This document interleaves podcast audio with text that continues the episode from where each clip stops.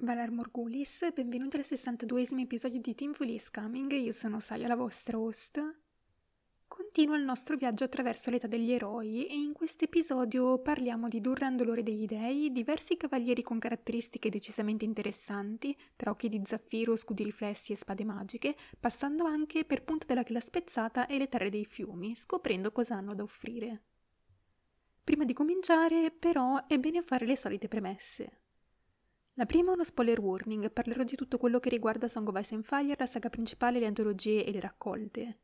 Seconda premessa, c'è gente più esperta e preparata di me e come suggerisce il nome della rubrica è tenere presente quando parlo di teorie e speculazioni che bisogna prenderle con le pinze. Ciò che dico non rispecchia necessariamente ciò che penso, nel senso che il mio esporre determinate teorie automaticamente non significa che ci credo, semplicemente che mi piacciono o che vale la pena che siano esaminate. Cercherò di essere sempre il più oggettiva possibile, anche se ogni tanto la mia opinione salterà fuori. Terza e ultima, le traduzioni saranno mie dall'inglese, da una parte perché non ho mai letto i libri in italiano, mi è mancanza, lo ammetto, dall'altra perché molti fanno notare alcuni errori anche grossolani nella traduzione dei libri, di conseguenza preferisco così. Non sarà sempre bellissima perché non sono una traduttrice, ma proveremo a farla funzionare comunque. La regia mi dice che a YouTube in questo periodo interessano particolarmente like e commenti, quindi se volete aiutare il canale mettete like a questo video e se vi va lasciate un piccolo commento, rispondo sempre volentieri, amo sentire le vostre opinioni e ricevere il vostro feedback. Nello scorso episodio abbiamo parlato del fatto che l'età degli eroi è la vera e propria costruzione del mito all'interno di questa saga, che George R. R. Martin riesce a svolgere in modo, a mio parere, eccellente. Riesce a creare storie che stanno in piedi da sole, ma che al contempo si intrecciano tra loro. Crea dei veri e propri pantheon, e nel caso di Garfi e i suoi figli possiamo dire una sorta di pantheon nel pantheon. Si basa sulle varie mitologie del mondo reale, il nostro, riuscendo comunque ad incastrare tutti i pezzi in modo che abbiano senso all'interno del della saga. Tutto questo rimane valido in questo episodio, è da tenere presente come nello scorso anche senza l'introduzione approfondita sul mito e le sue caratteristiche. Come sempre noi andiamo anche a speculare parlando di qualche teoria e senza altro indugio quindi è bene cominciare. E lo facciamo parlando quindi di Durran, detto anche dolore degli dei. Separare verità e leggenda, secondo Yendel, è particolarmente difficile nelle terre della tempesta, a causa del fatto che lì i primi uomini erano pochi rispetto alle altre specie presenti e le storie delle sue genti si sono perse a causa del fatto che intagliassero le loro rune scrivendo le loro storie sui tronchi degli alberi a differenza che sulle pietre o le rovine di antichi castelli. Di conseguenza molte di esse sono scomparse perché letteralmente sono marcite. Ma appunto, le leggende ci sono comunque, prima tra tutte quella che riguarda il fondatore di casa Durrandon, Durran, detto appunto Dolore degli Dei. Le canzoni dicono che ha vinto il cuore di Elenei, la figlia del dio del mare e della dea del vento, che è immortale almeno finché non si cede a questo amore, condannandosi di conseguenza ad una vita mortale, cosa per cui i genitori disperano. Questo amore loro l'avevano impedito, ma appunto la figlia volta loro le spalle e dice di sposare Durran lo stesso, il che, neanche a dirlo, provoca il loro odio nei suoi confronti. Nella loro furia mandano venti tempesta a distruggere il castello di Durran il giorno delle nozze, uccidendo tutti i presenti, compresa la sua famiglia. Egli stesso sopravvive solo perché è protetto dalla moglie. Infuriato, quindi, dichiara guerra agli dei, che rispondono scatenando la tempesta sul suo regno e distruggendo ogni singolo castello che prova a costruire. Ma Durran persiste, ogni volta costruendo un castello a picco sul mare più grande del precedente, e finalmente il settimo castello, Capo Tempesta, resiste. C'è chi dice che i figli della foresta hanno avuto mano nella costruzione del castello, alcune canzoni invece parlano di questo bambino che l'ha aiutato nella progettazione, di nome Brandon, che appunto diventò poi il costruttore. In seguito viene detto che Durran con Elena al suo fianco regnò come primo re della tempesta per mille anni, ma appunto Yendel si affretta a screditare la cosa. Altro grande problema delle terre della tempesta è infatti che è costume nei Durrandon chiamare il primogenito ed erede proprio in onore di Durran, creando non pochi problemi, e se i maestri mettono un numero dietro i nomi dei monarchi non è ciò che fanno cantori e bardi vari, cosa che ha portato Arcimaestro Glaive a supporre che il re dei mille anni non sia altro che una lunga successione di monarchi che hanno avuto lo stesso nome, Durran, appunto.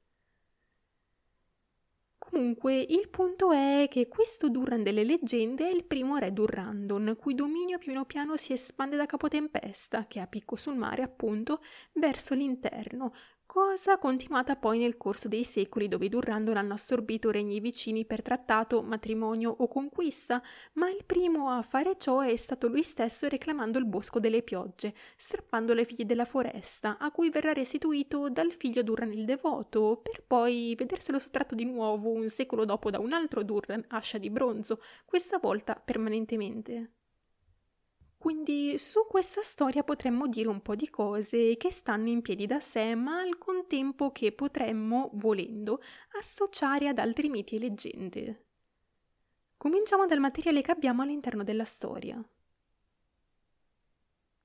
Le canzoni dicono che Capotempesta fu costruito nei giorni antichi da Durran, il primo re della tempesta, che aveva vinto l'amore della bella Elenei, figlia del dio del mare e della dea del vento.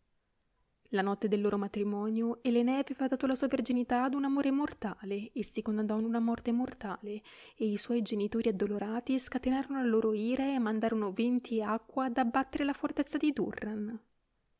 I suoi amici e fratelli invitati al matrimonio furono schiacciati sotto il crollo delle mura o spazzati via in mare, ma Elenei prese Durran tra le sue braccia in modo che non subisse alcun danno, e quando finalmente giunse l'alba, egli dichiarò guerra agli dei e giurò di ricostruire. Costruì altri cinque castelli, ognuno di essi più grande e forte del precedente, solo per vederli distrutti quando i venti di burrasca risalivano ululando dalla baia dei naufragi, spingendo grandi muri d'acqua davanti a loro. I suoi lord lo supplicarono di costruire nell'entroterra, i suoi sacerdoti gli dissero che doveva placare gli dei restituendole al mare. Persino il suo popolo lo supplicò di cedere. Durran non ne volle sapere innalzò un settimo castello, il più massiccio di tutti. Alcuni dissero che i figli della foresta lo aiutarono a costruirlo, modellando le pietre con la magia. Altri sostengono che un bambino gli disse cosa fare, un bambino che sarebbe diventato Bran il costruttore. Non importava come veniva raccontata la storia, la fine era la stessa. Anche se gli dei infuriati vi scagliarono contro una tempesta dietro l'altra, il settimo castello rimase in piedi e Durran Dolore degli Dei e la sua bella Elenei vi dimorarono insieme fino alla fine dei loro giorni. La prima cosa che possiamo dedurre qui è la posizione di Capotempesta, proprio sulla costa, non lontana dalle Stepstones e dal braccio spezzato. Il fatto quindi che questa leggenda possa essere collegata all'idea del martello delle acque non è, per molti lettori, una cosa strana, anzi. Qualsiasi collasso della Terra che risulta nell'unire due oceani risulta inevitabilmente in violenti tsunami. Inoltre, vista la posizione così vicina, non è neanche strano pensare che il tempo dell'aria sia permanentemente cambiato in seguito, come ci viene detto. La seconda cosa che possiamo dedurre è una sorta di idea della lunga notte, immaginario che ritorna ancora e ancora all'interno delle cronache del ghiaccio del fuoco e opere correlate. La mia preferita al momento rimane la battaglia sull'occhio degli dei tra Daemon Targaryen associato all'Alberudiga e Daemon Targaryen che porta la notte, ma ce ne sono molte altre. Qui tutti muoiono tranne un uomo e sua moglie con caratteristiche divine che lo proteggono. Durran è la figura Zorai del caso che cerca di ottenere qualcosa che appartiene agli dei, in questo caso la figlia del vento e del mare. Erenei è invece Nissanissa che condanna se stessa alla morte scegliendo di sposare Durran. La cosa porta a un'enorme devastazione che possiamo pensarla come l'idea del lunga notte, ciò che ci viene raccontato nel POV di Kathleen citato sopra ha caratteristiche decisamente più tragiche di ciò che leggiamo in The World of Ice and Fire, per esempio. Altra cosa che collega all'immaginario della lunga notte è che in alcune storie Durran è aiutato dai figli della foresta, esattamente come l'ultimo eroe per il bene dell'umanità ha fatto un patto con loro per ricevere il loro aiuto. Vediamo Eki del martello delle acque, anche qui chiamato presumibilmente dai veggenti verdi che hanno operato la loro magia. L'immaginario qui è molto simile anche all'Ordine degli Uomini Verdi e a Garf Mano Verde, come detto nello scorso episodio, con le loro corna sulla testa, come quelle di un cervo, lo stesso con il quale sono collegati Durrandon e Baratheon dopo di loro che ne adattano il sigillo. I re della tempesta indossano di base una corona di cervo a causa delle corna che mettono sui loro elmi. Insomma, anche qui c'è un collegamento non indifferente, sono vestiti come uomini verdi e come veggenti verdi che hanno scatenato il martello delle acque. E c'è un'altra cosa interessante che possiamo notare quando andiamo a parlare dei figli della foresta. Come già detto, Duran prende loro il bosco delle piogge. Cosa rientra bene nell'immaginario dei primi uomini che fanno guerra ai figli della foresta per poi allearsi con loro per il bene comune. In ricompensa il figlio successore poi potrebbe aver ridato loro il bosco indietro. Il nome Il Devoto potrebbe, dice David Lebringer, anche essere relativo a questo, o meglio, al fatto che venerava gli antichi dei dei figli della foresta, forse anche prima di altri. Ci sono altri immaginari che entrano in gioco, però, che hanno fatto sviluppare altre teorie in relazione ad altri miti. Secondo For Ravens Black and White, infatti, guardando alla storia del Re Grigio, forse forse potremmo pensare che questi Edurran rappresentino nel contesto del mito la stessa persona. Governò per mille e sette anni, ricordò Erion. Qui prese in sposa la sua moglie Sirena e pianificò le sue guerre contro il dio della tempesta. Da qui governò sia pietra che sale, indossando vesti di alghe intrecciate e un'alta corona pallida fatta dai denti di Nagga. Mille anni? Una moglie sirena?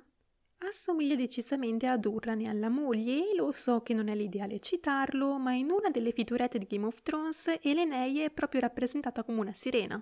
Comunque cosa è particolarmente interessante se pensiamo al fatto che c'è una sorta di conflitto mitologico tra Isole di Ferro e Terre della Tempesta. Il dio della tempesta c'era particolarmente con il dio abissale e ha scatenato fulmini e saette sulla fortezza del Re Grigio, distruggendola.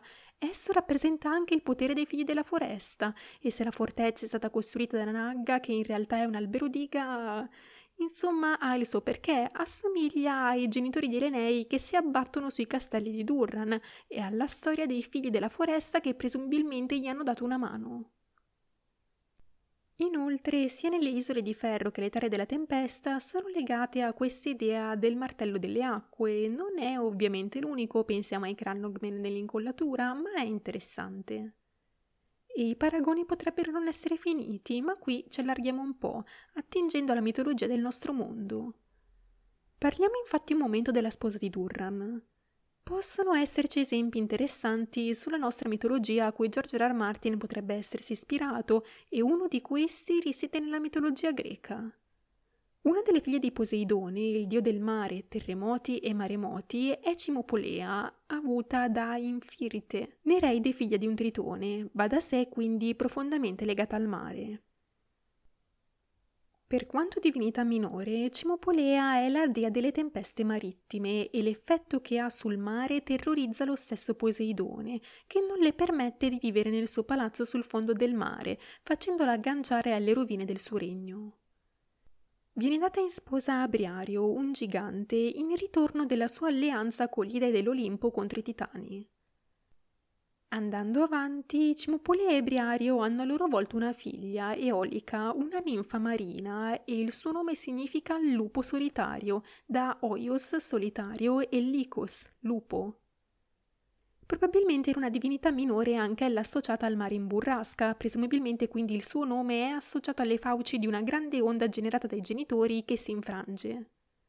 Si può dire che ci siano non poche cose in comune con lei. Se è la figlia del mare e del vento, ha senso che anche nell'universo di A Song of Ice and Fire sia associata al mare in tempesta, in fondo. Ecco, c'è un personaggio all'interno della saga che è associato all'idea di lupo solitario.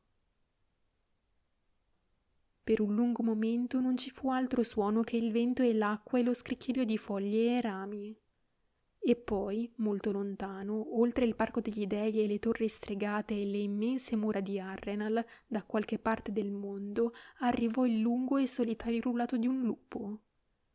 La pelle d'oca salì sulla pelle di Aria e per un istante si sentì stordita. Poi, così debolmente, le sembrò di sentire la voce di suo padre. Quando le nevi cadono e i venti bianchi soffiano, il lupo solitario muore, ma il branco sopravvive, disse. Ma non c'è nessun branco, sussurrò l'albero diga. Bran e Rickon erano morti, i Lannister avevano Sansa, Jon era andato alla barriera. Non sono nemmeno io ora, sono Nanna. Molto tempo fa ricordava suo padre dire che quando i freddi venti soffiano il lupo solitario muore mentre il branco sopravvive. Aveva capito tutto al contrario. Aria, il lupo solitario, era ancora in vita, ma i lupi del branco erano stati catturati e uccisi e scuoiati. Il posto di Aria era a Winterfell, ma Winterfell era sparita. Quando le nevi cadono e i bianchi venti soffiano, il lupo solitario muore, ma il branco sopravvive. Non aveva un branco, però. Avevano ucciso il suo branco. Aria si pensa lupo solitario, inoltre forse è sottile, ma ciò che impara fin dal primo libro è la danza dell'acqua, che può essere facilmente associata all'idea delle ninfe, a loro volta associate anche loro alla danza e al canto e ha a che fare non poco con un cervo, per quanto inconsapevole, ovvero Gendry. Cosa potrebbe significare tutto questo? A voi le speculazioni, senza dubbio è un paragone decisamente interessante, specie se qualcuno, in un'ipotetica seconda età degli eroi, deve assumere il ruolo in un modo o nell'altro di Durran. Chi meglio di Gendry in questo momento? Andando avanti, però, una volta c'era un cavaliere che non poteva vedere, dice in modo testardo Bran, aggrappandosi ancora all'idea di poter diventare cavaliere nonostante la sua condizione. Ma Sir Lewin è realista e vuole che il bambino lasci andare sogni di questo genere, ma Bran non è esattamente fatto di quella pasta. Di fatto ha ragione. C'è davvero un cavaliere che non può vedere nella figura di Simen occhi di stelle. C'è da dire che sulla sua figura sappiamo molto poco, ma su di lui c'è un focus particolare ed è tutto ciò che ci basta. Parliamo di un sommo esempio di cavalleria, ci viene detto, per quanto cronologicamente essa venga portata a Westeros anni e anni dopo, che ha sostituito, quando li ha persi, i suoi occhi con degli zaffiri, guadagnandosi il nome di occhi di stelle. Ha visitato il Forte della Notte, ha visto combattere i segugi infernali e ha un'arma decisamente particolare, una lancia con lame da entrambe le estremità. Qui dobbiamo fermarci un attimo perché è obbligatorio fare un excursus proprio su questi che sembrano tornare più volte all'interno di A Song of Ice and Fire, ragion per cui ne abbiamo già parlato in altri episodi, ma è sempre bene ripetere. Yorkboy nel 2013 ha fatto un post altamente dettagliato sugli zaffiri e sul loro significato all'interno dell'opera. Essi sono pietre preziose, il cui compito effettivamente non differisce troppo da quello nel mondo reale. Le isole dell'estate ne sono piene e per quanto Tarth sia chiamata Isle, isola dello zaffiro, è a causa del colore delle sue acque e non per, appunto, la presenza in grande quantità delle preziose pietre sull'isola, la cosa viene usata comunque da Jamie come stratagemma. E questo già ci suggerisce qualcosa su ciò che rappresenta la pietra, perché si può molto facilmente associare ai segreti, in qualche modo, e in alcuni casi anche alla morte. Per ogni menzione a tale pietra, spiega Yorkboy, c'è un segreto rilevante o a quella scena specifica o ad alcuni dei personaggi coinvolti. Come l'Arbor Gold è associato alle bugie, lo zaffiro rappresenta quindi i segreti e sicuramente George R. R. Martin a fare questo tipo di associazioni e giocarci all'interno della sua opera si diverte molto. Facciamo un po' di esempi. A Loras Tyrell lo zaffiro è associato tre volte. Per far vedere che sta barando al torneo per il primo cavaliere, la sua sessualità e per sottolineare il segreto di Eddard Stark, I suoi zaffiri strizzavano l'occhio al sole mentre sollevava la sua visiera, sorridendo. Lores Tyrell ci viene mostrato come estremo esempio di cavalleria, il popolino lo adora e tifa spudoratamente per lui, ma ciò che sta facendo al torneo in onore di Eddard Stark è barare, cavalcando infatti una giumenta in calore, per distrarre il cavallo del suo oppositore. E parlando di Ned, Ser Loras Tyrell era snello come una canna, vestito con una favolosa armatura d'argento lucidato a una lucentezza accecante e filigranato con viti nere intrecciate e minuscoli non ti scordar di me. Il popolo si rese conto nello stesso istante di Ned che l'azzurro dei fiori proveniva dagli zaffiri. Un sussulto salì da mille gole.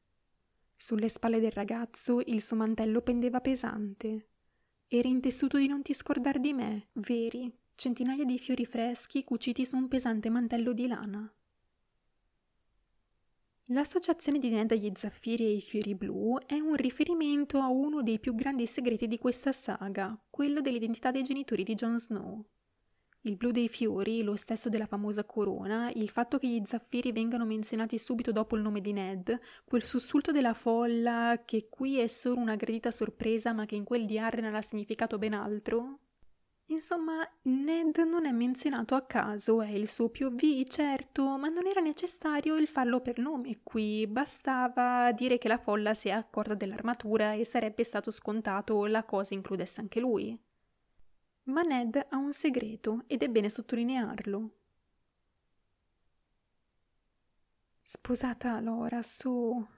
Il respiro di Sansa si fermò nella sua gola. Ricordava Ser Loras nella sua brillante armatura di zaffiro, porgerle una rosa. Ser Loras in seta bianca, così puro, innocente, bello. Sansa fantastica sul suo sposare Loras, che identifica come, anche qui, molto cavalleresco, puro, innocente. Prima di associarlo al bianco, però, stile cavaliere della bianca armatura, viene fatto un riferimento alla sua armatura costellata di zaffiri. Come sappiamo noi, Laura sa un segreto, la sua omosessualità, di cui sì alcuni sono consapevoli, ma Sansa, nel POV in questione, no. Gli zaffiri vengono associati più volte a Liza Tully a suo figlio Robert Arryn, a Illirium Patis e ai suoi piani che prevedono i draghi, associazione rubini e l'argento vicino agli zaffiri, e ancora e ancora. Tre personaggi all'interno di The Song of Ice and Fire però hanno qualcosa di particolare, occhi di zaffiro, metaforici o meno. Yolkboy ne cita uno, facendo menzione ad un altro, da tenere presente in fondo che il post è del 2013. I primi due sono Simeon e Shera Sister, il terzo è Aemon Targaryen, che ora si può approfondire. Per il bene della continuità di questo video andrò a ritroso in modo da poter riprendere più facilmente il discorso. Aspetta, Strong. Prima paga il debito che hai con me. Poi strappò via la sua benda e la gettò sul pavimento in modo da mostrare lo zaffiro sotto di essa. Emond ha un occhio di zaffiro incassonato dove un tempo c'era quello vero, prima che Luceris Velarion, il nostro strong di turno, gliel'ha cavato con un pugnale. La domanda è quindi qual è il segreto di Emond? Sé ci sono diverse ipotesi, alcune girano intorno al suo nome, decisamente curiose e somigliante a quello di un altro personaggio fondamentale della danza, suo zio, ma se facciamo riferimento alla scena, sappiamo che Emond offre al nipote di cavargli un occhio, che gliene basta solo uno, non lo accecherà. Luke rimane fedele alla promessa fatta alla madre Rhaenyra, quella di non combattere, trovando comunque la morte, perché Arrax non può nulla contro Vagar. Che il segreto di Aemond fosse il suo rancore, covato per tutti questi anni nonostante proclamasse il contrario, ritenendolo essere il cavaliere del drago più grande e forte uno scambio equo? Che avesse sempre avuto intenzione di uccidere il nipote alla giusta occasione? Va da sé, non è l'unica ipotesi, ma se ragioniamo con questa scena in mente... Passando a Shera, ora citata brevemente da Yolkboy, nel 2006 Martin la descrive così. Shera nacque con un occhio blu scuro e uno verde brillante, ma i cantanti dicevano che questo difetto accentuava la sua bellezza. Il suo gioiello preferito era una pesante collana in argento con smeraldi e zaffiri alternati. Quindi Shera metaforicamente, un occhio di zaffiro. La sua collana, il suo gioiello preferito, ha smeraldi e zaffiri che si alternano a sottolineare l'eterocromia dei suoi occhi. Che Shera nasconde un segreto, quindi? Chi elabora la teoria si affida a quella secondo cui Melisandre sia figlia sua e di Bloodraven, ma appunto potrebbe esserci altro di cui ancora noi lettori non siamo al corrente, dobbiamo forse aspettare il secondo volume di Fire and Blood. Torniamo quindi a Simeon, collegandoci immediatamente ad una serie di supposizioni che alcuni lettori hanno fatto negli anni, che comprende anche il suo essere, forse forse, il re della notte. Simile occhi di stella, disse Lewin mentre segnava numeri in un libro. Quando perse i suoi occhi, mise zaffiri stellati nelle orbite vuote, o così dicono i cantanti. Quando perse gli occhi, Simeon li sostituì con due zaffiri. La cosa ha fatto riflettere molti, c'è chi lo pensa come un Greenseer che tramite gli zaffiri può in qualche modo vedere. Ma se associamo gli zaffiri ai segreti, beh, la cosa si complica. E per molti tale segreto può avere una connessione proprio con gli estranei. Forse gli occhi di zaffiro di Simeon non erano proprio così letterali come bardi e cantanti vari dicevano, dice qualcuno. Simeon è curiosamente nominato più volte accanto alla figura del re della notte e gli Stark leggendari. Ci sono arcimestri alla cittadella che mettono tutto questo in discussione. Queste vecchie storie sono piene di re che hanno regnato per centinaia di anni e cavalieri in giro mille anni prima che esistessero i cavalieri. Conosci le storie, Brandon il costruttore, Simen Occhi di Stelle, il re della notte? Viene anche nominato accanto a Demon il Cavaliere del Drago, il che, fra teorie varie, viene indicato come prova che sia effettivamente esistito a differenza di altre figure mitologiche e connesso a Jon Snow, ma questa è storia per un altro giorno. Curioso, sì. Quindi la base della teoria è che Simon 1 è in realtà uno Stark, 2 è connesso agli estranei e 3 è il re della notte. In fondo tra i due sembra esserci una certa somiglianza. Entrambi dell'età degli eroi, entrambi grandi guerrieri, in entrambe le storie c'è un riferimento a questi occhi blu come le stelle e al forte della notte. Per non parlare poi del fatto che sono le uniche figure mitologiche in quel periodo, insieme ai leggendari Stark, legate al nord. Parallelismi del genere sono difficili da non notare. Quindi il re della notte, stando alla storia, è fratello del re del nord, la stessa persona che l'ha sconfitto. Questo lo rende uno Stark. Come rientra Simon in tutto questo? Beh, è tale fratello si può pensare al fatto che sia normale creare un mito sulla famiglia più importante del nord, in fondo, e se Brandon il distruttore avesse condannato il re della notte ad una damnazio memorie perché Stark, suo fratello e appunto già figura importante di suo, in modo da poter preservare la leggenda, beh, non sarebbe poi così strano.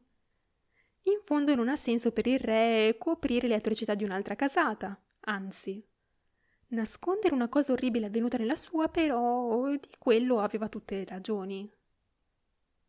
Tante altre sono le teorie e speculazioni, specie quella che gira intorno al nome sospetto, Brandon, che lo collega ad un'altra persona con gli occhi blu oltre la barriera in questo momento, ma è una storia complicata, ci sarebbe da infilare tutta la teoria del cambio degli occhi di Bran. L'ho già citata appunto nel Dinful Coming sul Re della Notte, ma di nuovo dovremmo parlarne in tutt'altra occasione. Continuando su questa linea, anche senza pensarlo come re della notte, ha senso che Simeon venga associato agli estranei. Il suo nome è, infatti, una scelta decisamente interessante. Jason e Iralel su Reddit ci fa un'analisi lunga e molto interessante, dove salta fuori il significato simbolico di questo personaggio. Ci sono dettagli della sua storia che non tornano per quanto abbiamo decisamente poche informazioni, a cominciare dal fatto che vede i segugi combattere al forte della notte e il fatto che potrebbe anche aver avuto a che fare con un drago in quanto nella prima novella di Dunked Egg il bambino è felice del fatto che lo spettacolo successivo a quello appena fatto avrebbe riguardato Simeon, ma la scena che ci troviamo davanti noi lettori è Erion che rompe le dita di Tansel perché il drago non perde mai. Quindi, per quanto si sappia poco, ci sono delle cose che non vanno, ma a prescindere dalla verità o dalla leggenda all'interno della sua storia, sembra proprio che sia destinato ad essere connesso con gli estranei. Non è strano pensare che la perdita di qualcosa sblocchi in lui delle determinate abilità, come vediamo all'interno di Song of Ice and Fire più volte, da Bran fin dall'inizio che poi approfondisce la conoscenza e fortifica le sue abilità nell'oscurità della caverna, in cui si trova a fine di Dance with Dragons, ad Arya quando diventa cieca durante il suo addestramento alla casa del bianco e del nero.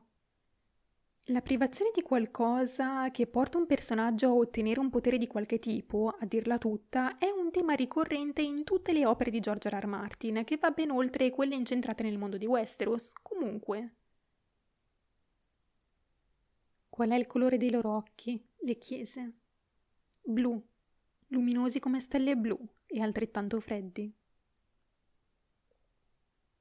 Gli elementi che connettono Simeon agli estranei sono innanzitutto i suoi occhi, ma anche il forte della notte, e per quanto ci si può sbizzarrire sul significato del suo aver visto segugi infernali combattere, o sulla sua arma e la curiosa scelta della serie televisiva di dare la stessa ad Aria durante la lunga notte, c'è forse qualcos'altro con cui possiamo fare un collegamento.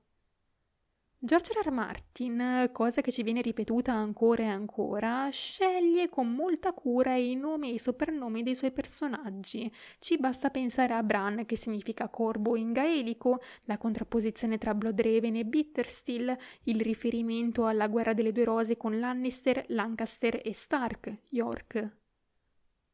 Cosa si può dire sul nome di questa figura leggendaria? Simeone, figlio di Giacobbe, è infatti una figura dell'Antico Testamento e il nome significa Dio ascoltato, che è in realtà una derivazione dell'ebraico Shamaon, ovvero ha ascoltato le mie sofferenze. Il nome è stato dato dalla madre Elia, che vedeva nella preferenza di Giacobbe per la seconda moglie Rachele, sua sorella, un affronto, e chiamò il figlio proprio in questo modo. Ora il Signore, vedendo che Lia veniva trascurata, la rese feconda, mentre Rachele rimaneva sterile. Così Lia concepì e partorì un figlio e lo chiamò Ruben perché disse Il Signore ha visto la mia umiliazione. Certo, ora mio marito mi amerà. Concepì ancora e partorì un figlio e disse Il Signore ha udito che io ero trascurata e mi ha dato anche questo, e lo chiamò Simeone. Simeone è il patriarca della tribù di Simeone, appunto. Tale tribù viene poi maledetta da Giacobbe stesso. La cosa può avere un significato profondo, perché forse il significato degli estranei risiede dal significato sociologico-filosofico del termine estraneo, appunto, e il modo di creare estranei nella costruzione dell'identità societaria. Quindi la storia di Simeon sarebbe un riferimento alla storia stessa degli estranei in quanto tali, e se il suo nome può richiamare quello di Simeone, chiamato in questo modo proprio in risposta a odio e alienazione, ha senso sia associato a figure di questo genere all'interno dell'opera. Cosa possiamo dire in base a questo, su queste creature, quindi sulle loro origini e i loro scopi? Cosa possiamo dire su Simeon? Era il re della notte che ha guidato i guardiani finché non ha avuto una risposta all'estraneazione di queste creature? O era egli stesso un estraneo in tutto ciò che ha comportato, magari proprio durante il periodo del regno del re della notte a forte terrore e le sue storie con il tempo sono state storpiate? Certo, potremmo esplorare altre opzioni, Forse è bene qui citare anche il Black Gate, il cancello nero, la grande porta di albero diga sotterranea che Bran e compagnia attraversano per passare oltre la barriera, situata appunto al Forte della Notte. In via generale c'è un grande mistero su questo albero diga parlante, vecchio quanto la barriera stessa. Brilla e la faccia che vi è intagliata è vecchia, pallida e rugosa, con occhi bianchi. Cosa ancora più interessante, quando Bran passa, l'albero piange, o meglio, così pare. Il labbro superiore della porta sfiorò lievemente la testa di Bran e una goccia d'acqua cadde su di lui, scivolando giù per il suo naso. Era stranamente calda e salata come una lacrima. Inutile dire che le discussioni su tale porta sono innumerevoli, ma è una delle cose di cui numerosi lettori non riescono a venirne a capo. Da una parte c'è senza dubbio il significato metaforico che io personalmente adoro e di cui ho parlato spesso su Twitter e se non sbaglio anche in un episodio degli Oscuri Oscure Parole. Tre Stark hanno a che fare con delle porte Weirwood, Bran, Sansa e Arya. Di questi tre, due hanno al momento perso l'identità di Stark, una infatti è Elaine lì nella valle, l'altra invece è nessuno. Sulla porta della casa del bianco e del nero c'è un altro approfondimento da fare, neanche a dirlo, ma teniamoci al momento sulla porta bianca. Queste tre porte hanno un significato metaforico associato alla morte. La porta della luna ti porta letteralmente alla morte, quella della casa del bianco e del nero a servire la morte e il cancello nero tecnicamente ti porta in un regno di morte. Di questi tre fratelli Stark, deduzione vuole che le due sorelle Stark, che ora sono strappate di tale identità, la riacquistino in The Winds of Winter. Per quanto riguarda il fratello, invece, deve abbandonarla e diventare il corvo con tre occhi. Va da sé non è l'unico modo di vederla, ma senza dubbio interessante e dà diversi spunti di riflessione. Nel concreto, però, ci sono lettori che pensano che ci sia davvero qualcuno nell'albero. In via generale, un potente veggente verde che può parlare attraverso di esso. Non tutti possono farlo, Bloodhaven dice a Bran che non è esattamente possibile come cosa, ma per alcuni lettori dipende dal potere di cui tale Greenseer è in possesso. E Bran potrebbe essere in grado di farlo, pensiamo al sogno di Jon Snow o a ciò che sente e vede Tion. Perché non pensare quindi che ci sia un potente veggente verde nell'albero? In tanti, avanzando qualche ipotesi a riguardo, fanno il nome di Brandon il costruttore, anche se c'è chi preferisce collocarlo nell'albero di di Winterfell e avrebbe senso effettivamente. C'è quindi chi pensa ad altro, per la precisione a Simeon, che dopo la sconfitta del Re della Notte è stato intrappolato lì e relegato alla funzione di passaggio da un regno all'altro, e su questo punto ringraziamo il nostro fantastico Patreon Sogno di Drago. Andiamo avanti e parliamo di un altro cavaliere leggendario ora, Serwin dallo scudo a specchio. Su di lui le storie sono diverse e anche contraddittorie, anche perché parliamo di uno dei personaggi preferiti del popolino, ha senso quindi che ce ne siano diverse su di lui della natura più disparata. C'è chi lo vuole al servizio del re dell'altopiano, ovvero Casa Gardner, mentre in altre canzoni è addirittura un membro della Guardia Reale, per quanto, appunto, essa sia stata fondata da Egon il Conquistatore nel 10 dopo la conquista, migliaia di anni dopo l'età degli eroi. Presumibilmente agganciata a quest'ultima storia c'è anche quella che lo vede salvare la principessa Daerissa dai giganti. Il nome sembra essere valeriano al punto giusto in fondo, ma i giganti risalgono al periodo del tempo dell'alba, barra età degli eroi. A meno che questa principessa non si sia in qualche modo trovata oltre la barriera in tempi recenti, ecco. Perché il suo nome, però?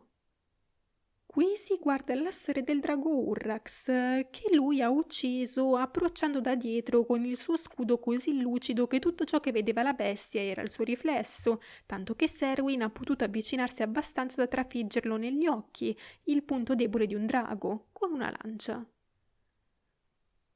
Per quanto abbia un'incredibile reputazione, tanto che Tyrion Lannister lo usa come paragone con Barry Stanselmi, viene detto che fosse una persona, se esistita, decisamente tormentata, perseguitata dai fantasmi di tutti coloro che ha ucciso. Quindi, generalmente parlando, tre sono le cose per cui Serwin è ricordato il modo in cui l'aveva salvata da Serili nel mastino, perché era quasi come le canzoni, come la volta che Serwin dallo scudo a specchio salvò la principessa dei Risa dei Giganti, o il principe Aemon il cavaliere del drago campione dell'onore della regina Neris contro le calunnie crudeli di Ser Morgil. Beh, Ugoril, rispondimi a questo. Come ha fatto Serwin dallo scudo a specchio a uccidere il drago Urrax? L'ha approcciato dietro il suo scudo. Urrax ha solo visto il suo stesso riflesso finché Serwin non conficcò una lancia nel suo occhio. Quando Dani gli disse come Serwin dallo scudo a specchio era perseguitato dai fantasmi di tutti quelli che aveva ucciso, Dario si limitò a ridere. Se quelli che ho ucciso mi disturbano, li ucciderò nuovamente. Alla coscienza di un mercenario, realizzò allora. Questo per dire nessuna. Tutto questo va da sé, c'è decisamente utile per cercare di capire la sua figura e lo facciamo basandoci su Sweet Ice and Fire Sunray e J. Eronimo su Reddit. George R. R. Martin si ispira a non poche cose, a cominciare dal comune trope La principessa e il drago, base di numerose storie e leggende del nostro mondo, a cominciare da Perseo che salva Andromeda da un mostro marino, ingannandolo con dei giochi d'ombra sull'acqua. Proprio Perseo sembra l'ispirazione diretta, in quanto usa il suo scudo a specchio per uccidere Medusa. E poi c'è Giasone degli Argonauti che sconfigge un drago per ottenere il vello d'oro con l'aiuto della principessa maga Medea. Questi sono eroi che generalmente finiscono per sposare la principessa, che però non è una parte passiva del tutto, spesso si ritrova ad aiutare l'eroe, diventando quindi un potente alleato. Non possono liberare se stesse, ma solo loro possono dare all'eroe le informazioni di cui hanno bisogno per compiere la loro impresa, che appunto le libera. In alcune versioni c'è un impostore che cerca di prendere il posto dell'eroe e di conseguenza ottenendo la ricompensa della mano della principessa in matrimonio, ma il vero eroe riesce a provare il contrario, cosa necessaria per la principessa per identificare pubblicamente il vero eroe, appunto. La principessa è un alleato anche nella famosa storia di San Giorgio il Drago, che vi chiedo di tenere a mente perché ci torneremo quando parleremo della seconda età degli eroi. Leggenda vuole che Giorgio fosse un nobile cavaliere errante. Nei pressi di Silene, in Cirenaica, Libia, un drago sputa veleno a velena, appunto, i territori circostanti, e l'unico modo per placarlo è fare sacrifici umani per lotteria, e un giorno questa cade sulla figlia del re. San Giorgio arriva giusto in tempo per salvare la principessa, in abito nuziale, che non rimane passiva, anzi mette la sua cintura intorno al collo del drago, portandolo poi in città. In cambio del battesimo dell'intera popolazione, Giorgio offre di uccidere la bestia, e ciò avviene. Il santo quindi non sposa la principessa, ma la vediamo comunque nel ruolo di un potente alleato. Tale storia è menzionata tra l'altro proprio dal nostro autore in un video che vi linko in descrizione. Il motivo della principessa e il drago si fonde anche con un altro tipo di fiaba chiamato Berson's Tales, in particolare Jean de l'Ours, Giovanni dell'Orso, nelle quali l'eroe è spesso tormentato dai fantasmi di chi ha ucciso, anche se questi in genere nelle storie lo tradiscono. Durante il suo viaggio e avventure, l'eroe ottiene compagni di cui si fida ciecamente e si stabilisce in un castello, e ogni giorno una di queste si occupa del posto mentre gli altri svolgono attività fuori dal castello, dove però risiede la Nemesi, che attacca colui che è rimasto indietro. Tale figura può essere un nano, un gigante e generalmente è di questo che si tratta, un demone o un drago. Quando è il turno dell'eroe, ovviamente c'è la sconfitta della Nemesi e la scoperta di un pozzo che si estende nella profondità della terra dove vengono trovate tre principesse prigioniere. I suoi compagni, per un motivo o per l'altro, tradiscono l'eroe lasciandolo nel pozzo, portando loro stessi le principesse a casa dicendo il falso, che sono stati loro a salvarle, motivo per cui il loro padre il re le promette ai falsi amici dell'eroe che però riesce a liberarsi e ad arrivare prima del matrimonio, fa tutti i test necessari portando quindi prova del fatto che sia stato lui il vero eroe con l'aiuto della maggiore delle principesse e i falsi compagni sono scoperti e puniti e l'eroe sceglie una sposa tra le tre.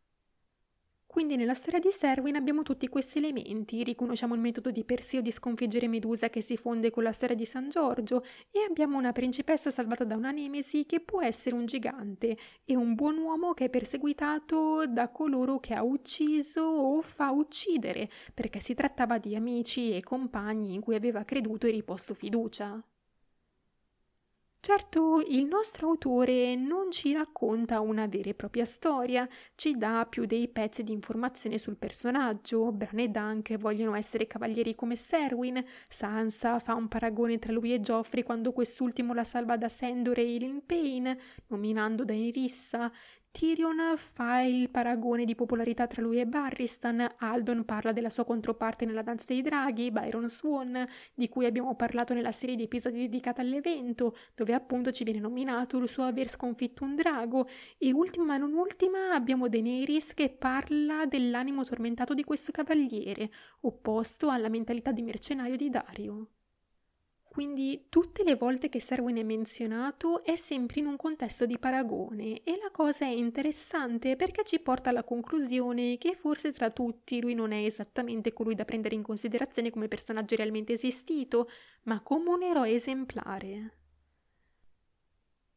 George ci sta spingendo a cercare un paragone valido nella timeline presente e di questo si può senza dubbio parlare nel video della seconda età degli eroi. Sì, sì, vi lascio con il fiato sospeso.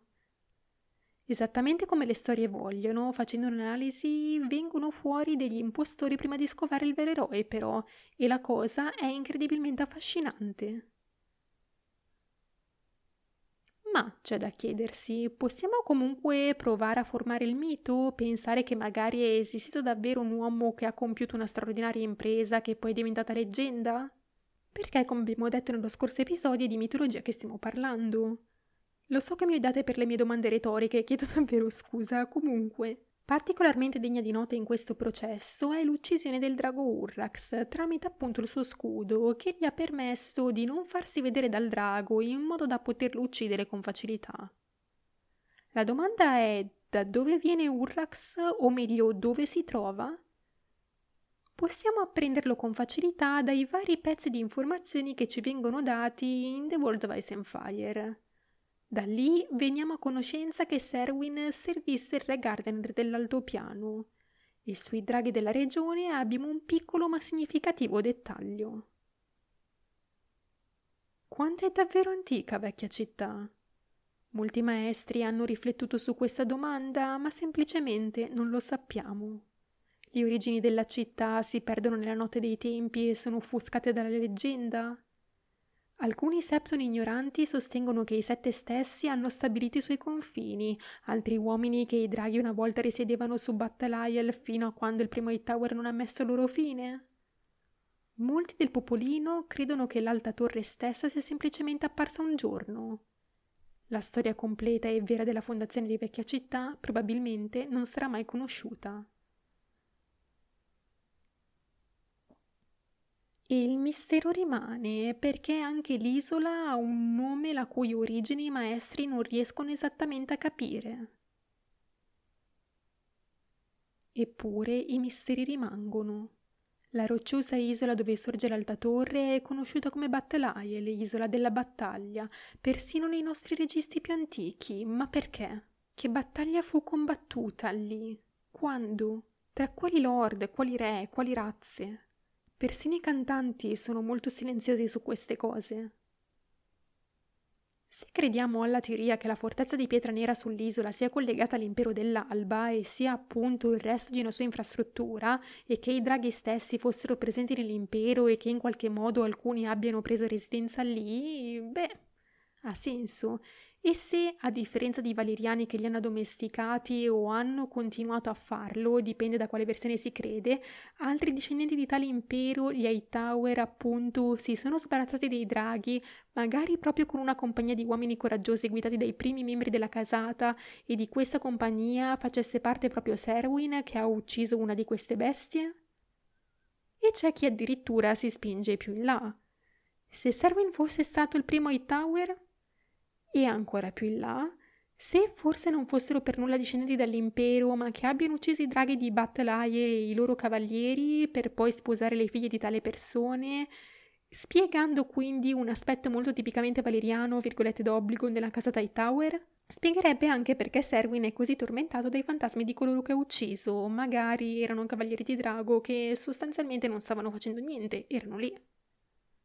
Tutte domande decisamente interessanti su cui si potrebbe riflettere anche per ore e ore e speculare con un bel cappello d'alluminio in testa. Chi lo sa, forse in futuro scopriremo qualcosa. Ma ora è bene per noi andare avanti e chiederci: e le terre dei fiumi? Effettivamente è una regione complicata, ma ha una lista non indifferente di eroi da prendere in considerazione. Durante i lunghi secoli in cui i primi uomini regnavano supremi a Westeros, innumerevoli piccoli regni sorsero e caddero nelle terre dei fiumi.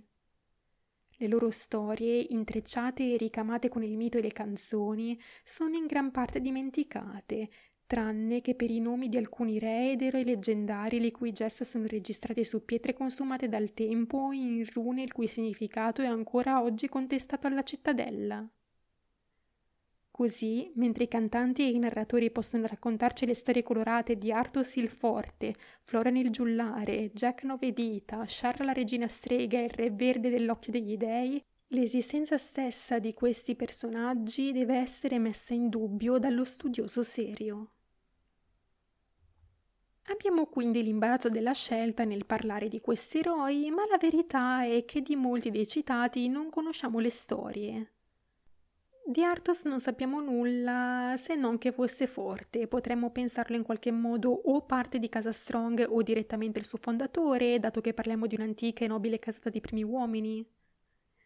Lo stesso vale per Jack Novedita e Shara la regina strega, anche se questo è un nome decisamente interessante, che abbinato all'idea della magia forse forse ci ricorda un poco Shera Sistar. Il Re Verde è senza dubbio il Re Verde senza dubbio è incredibilmente interessante, ma di lui ne sappiamo quanto questi altri. Volendo si potrebbe pensare fosse un uomo verde di qualche tipo o un veggente verde, a sottolineare la potente magia del luogo. Potremmo comunque speculare abbastanza, ma in questo episodio nello specifico voglio focalizzarmi su un eroe la cui storia ci viene proposta ancora e ancora all'interno di A Song of Ice and Fire, Florian il Giullare.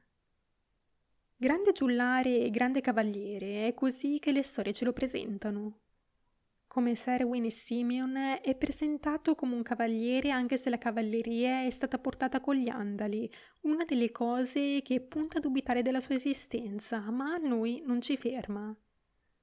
Florian non è nobile di nascita, indossa un'armatura di ferro variegata o è vestito di stracci e brandisce una famosa spada si innamora della bella John Kill, che vede per la prima volta farsi il bagno in uno specchio d'acqua a Maidenpool con le sue sorelle, e la canzone Six Maids in a Pool può quindi essere ispirata all'incontro.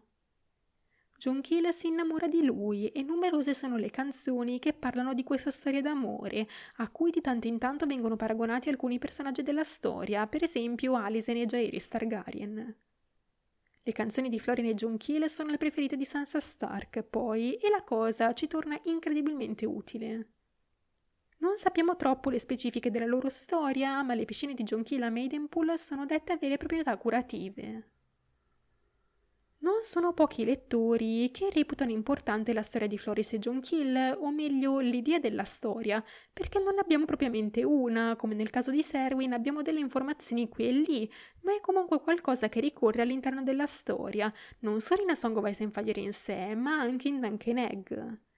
Potremmo anche associarli a diversi personaggi, poi, a cominciare da Sansa Stark, la nostra John Kill. Abbiamo inoltre modo di credere che Florian, che sia esistito o meno, sia un cavaliere errante. Se ricorda qualcuno è perché lo fa e infatti è bene considerarlo, ma ci arriviamo tra un momento. Andiamo infatti per ordine e pensiamo al nostro cavaliere. Cosa fondamentale è che Florian è considerato un ottimo cavaliere che ha ottenuto grandi vittorie, venendo associato a nomi incredibili.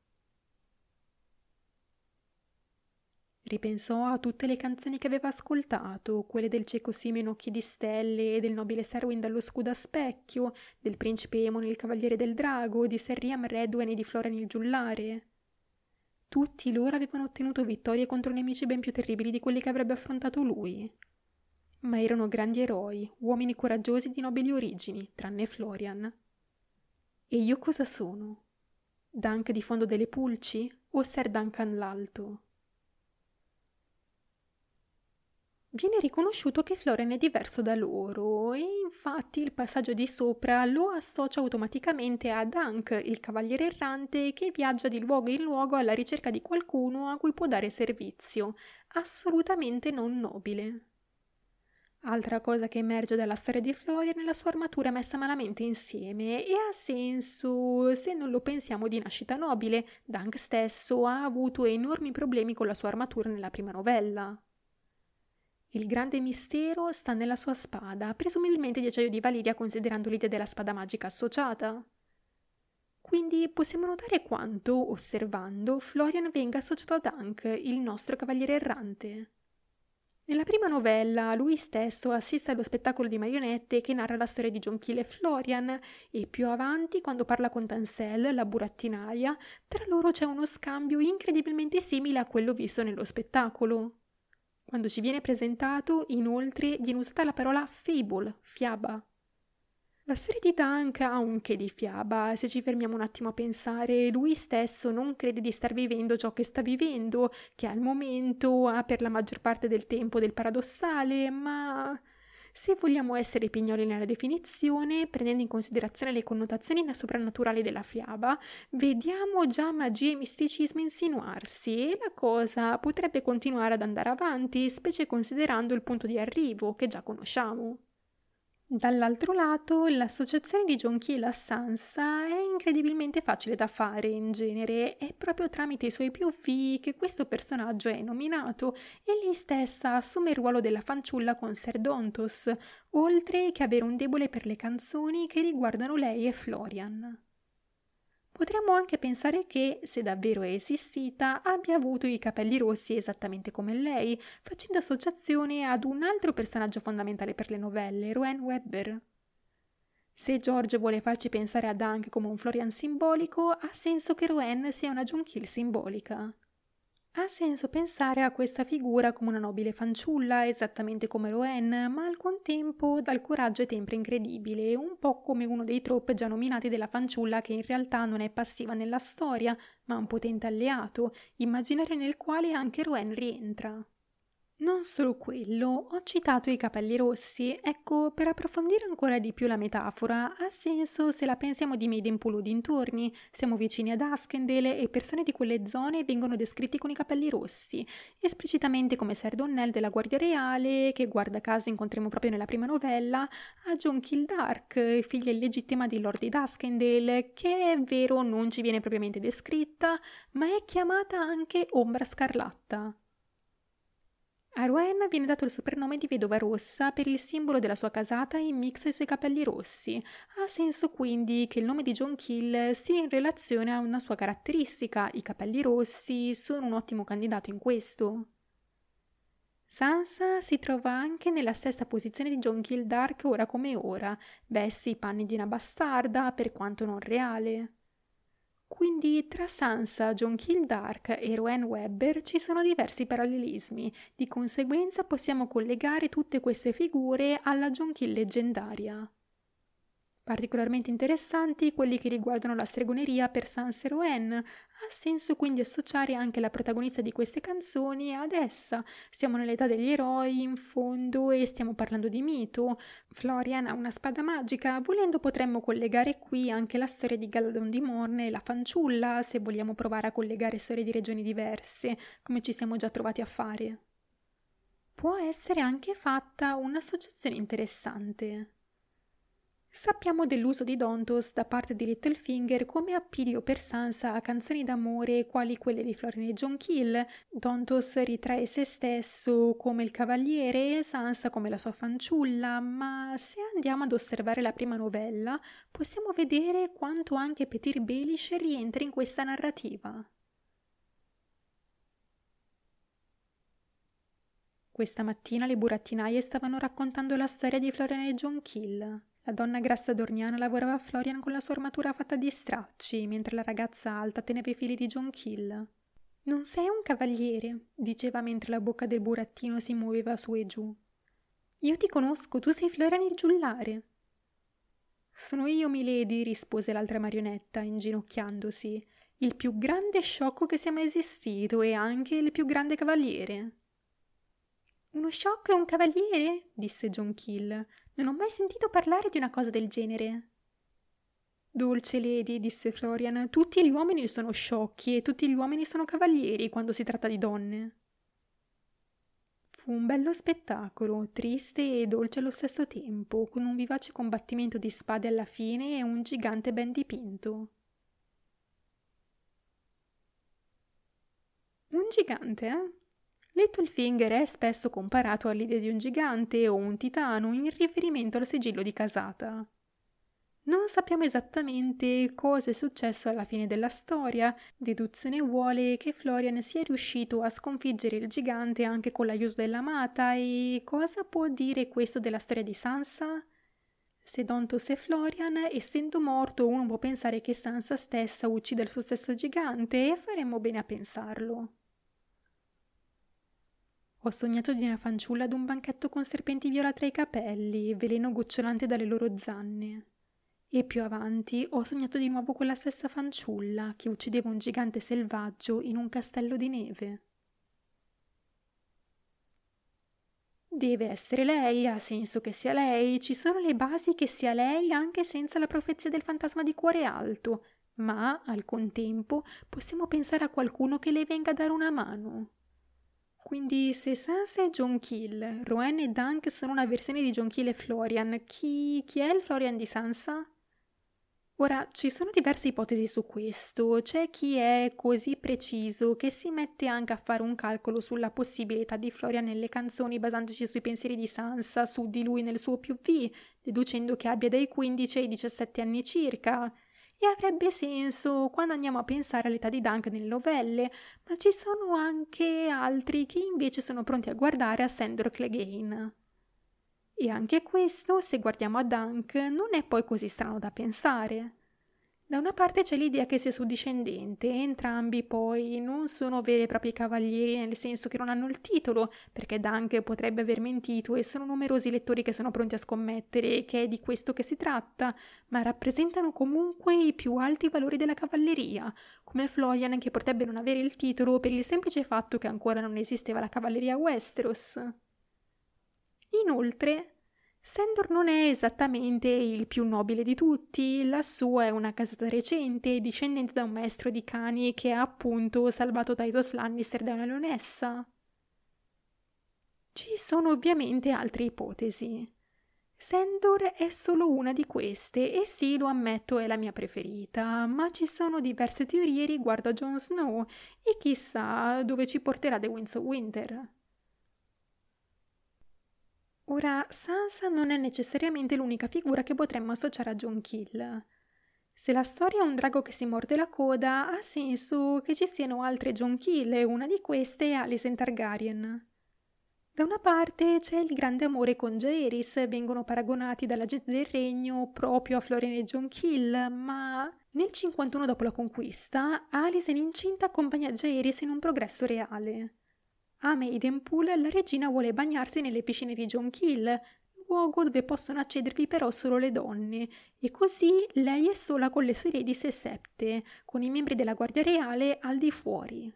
Per quanto la dottrina dell'eccezionalismo abbia vinto la maggior parte del regno, non tutti sono convinti, tra cui appunto alcune delle custodi di quelle acque definite sacre, tre delle quali provano ad uccidere Alison in modo che, a detta loro, lei e il bambino che porta in grembo, definito abominio, non contaminino l'acqua. Le sue compagne però non esitano a mettersi tra la regina e i suoi aggressori, allertando anche la guardia reale con le loro urla. Una delle sue compagne, Rosamund Ball, muore nell'attacco. La canzone Six Maids in a Pool in questo caso assumerebbe un significato decisamente più tragico, ma ha il suo perché e può forse far riflettere sul modo in cui i due protagonisti della canzone si sono effettivamente conosciuti. Non sappiamo esattamente come va, in fondo, quando passano per Maidenpool e Jamie Lannister comincia a cantarla, Brienne gli dice di stare zitto.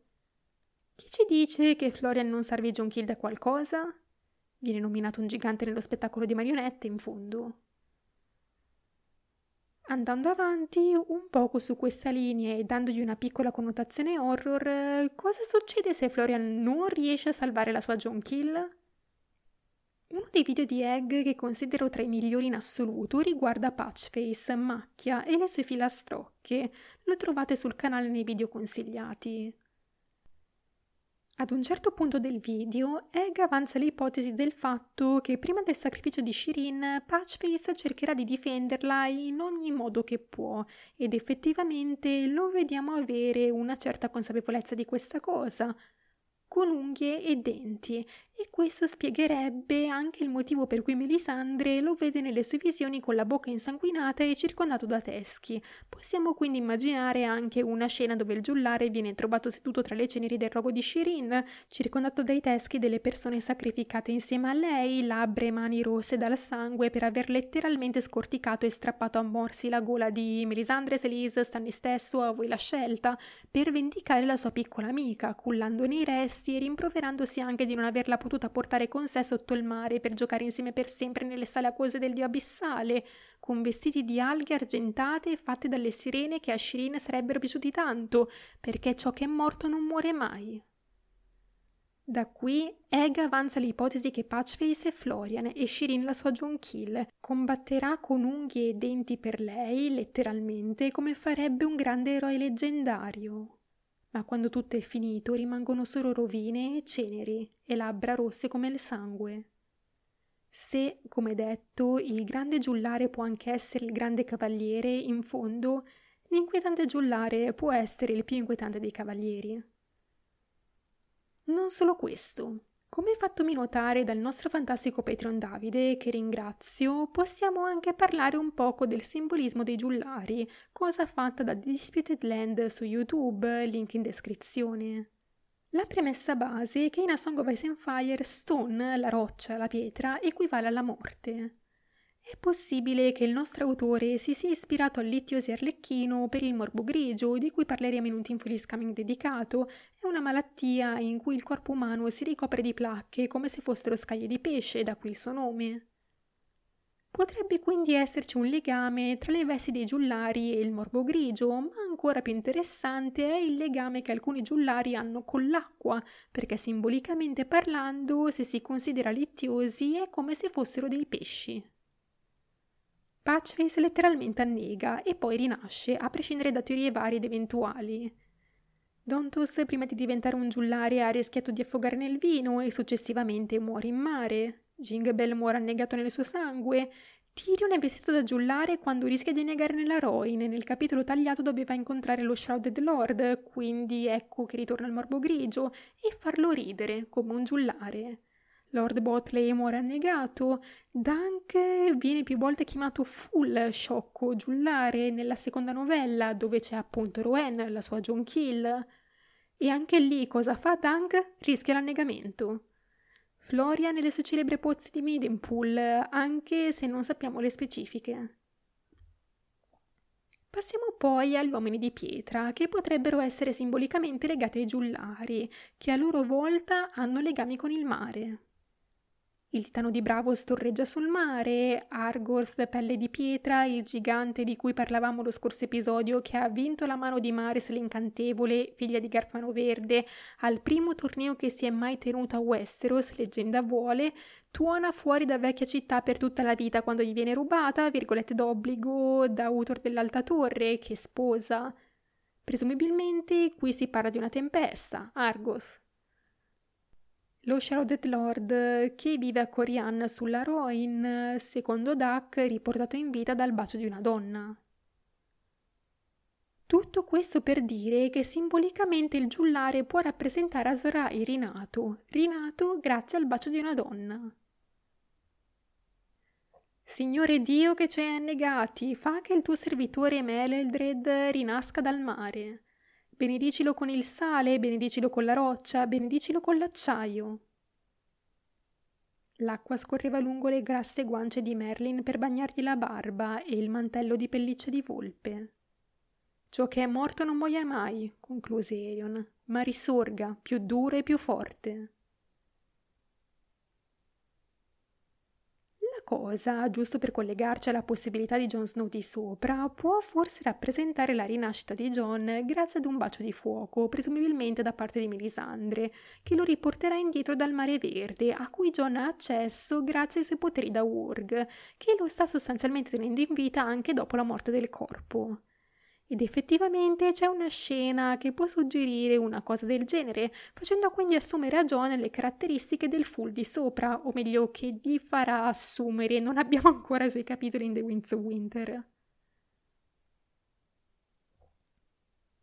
Il suono era solo quello del mare che riecheggiava senza fine nelle caverne sotto il castello, alzandosi e abbassandosi ad ogni onda. Sembrava però un sussurro. Shagwell scese dall'albero di Iga, ridendo fragorosamente. Era vestito di tutto punto, ma le vesti così sbiadite e macchiate che mostravano più il marrone che il grigio o il rosa. Al posto del fiocco da giullare aveva una tripla mazza chiodata, tre palle chiodate incatenate ad un'asta di legno. Abbiamo un giullare cattivo che esce da un albero d'Iga con una tripla mazza chiodata alla Morningstar. Con un minimo di conoscenza di astrologia si sa che Morningstar è un modo per descrivere Venere quando compare nel cielo per annunciare l'arrivo del Sole, come avevamo già citato, che ovviamente si può legare anche a Lucifero e al suo simbolismo. Morningstar, Lucifero, portatore di luce, ed è una cosa che vedremo anche tra poco. Quindi nella scena di sopra abbiamo simbolicamente Azorai rinato, giullare, che fuoriesce da un albero tiga con in mano portatrice di luce, tripla perché ovviamente il drago deve avere tre teste. E oltre a ciò, questo Azorai malvagio si confronta con Brienne, che a sua volta simbolicamente rimanda ad una versione buona di Azorai stesso. Tre teste è il drago e una è più cattiva delle altre due.